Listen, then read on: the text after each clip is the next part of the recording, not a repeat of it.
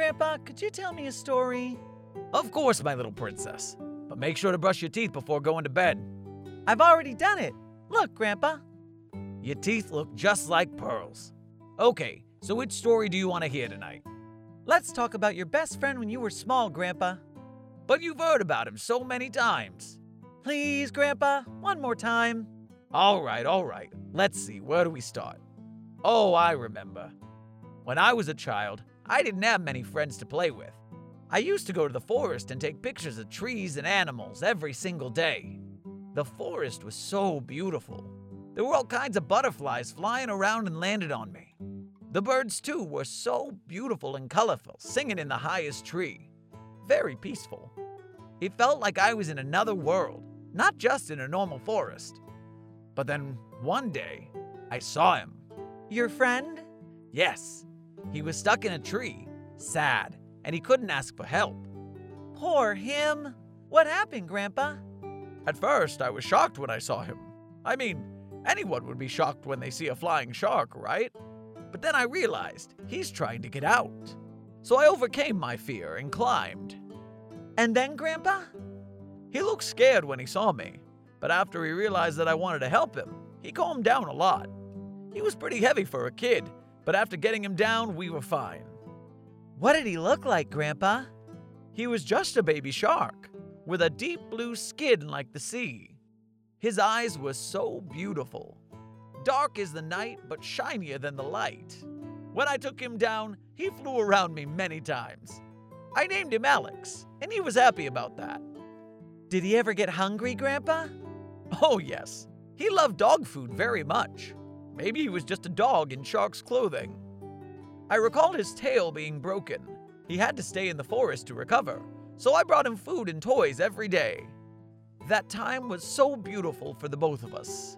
But one day, something happened. What happened, Grandpa? One day, when I went back home after school, I saw several helicopters flying over the forest.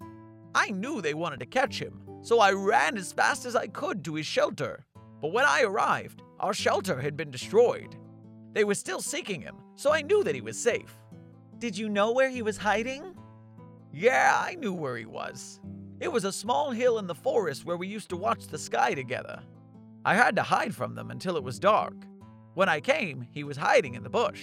But when he saw me, I saw all his fear go away. I knew I had to save him. I had to let him go.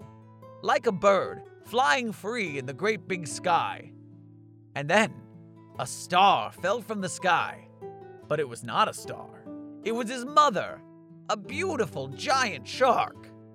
It looked like the whole galaxy was covering her skin. She was looking for her son, which is why those guys wanted to capture them. I knew that he must leave, so I gave him a package of dog food and his favorite toy. He didn't want to say goodbye, but he had to. He flew around me one last time and went with his mother to the horizon. That is the last time I saw him. Do you know where he is now? I'm not sure, but I know that he is in a wonderful place. He may be a grandpa like me now, telling a bedtime story for his child about an old friend in the past. Ah, sounds great, Grandpa. How about those guys that chased him? Did they ask you anything? That is a story for another day. All right, it's time for bed, sleepy monkey. Have a nice dream. You too, Grandpa.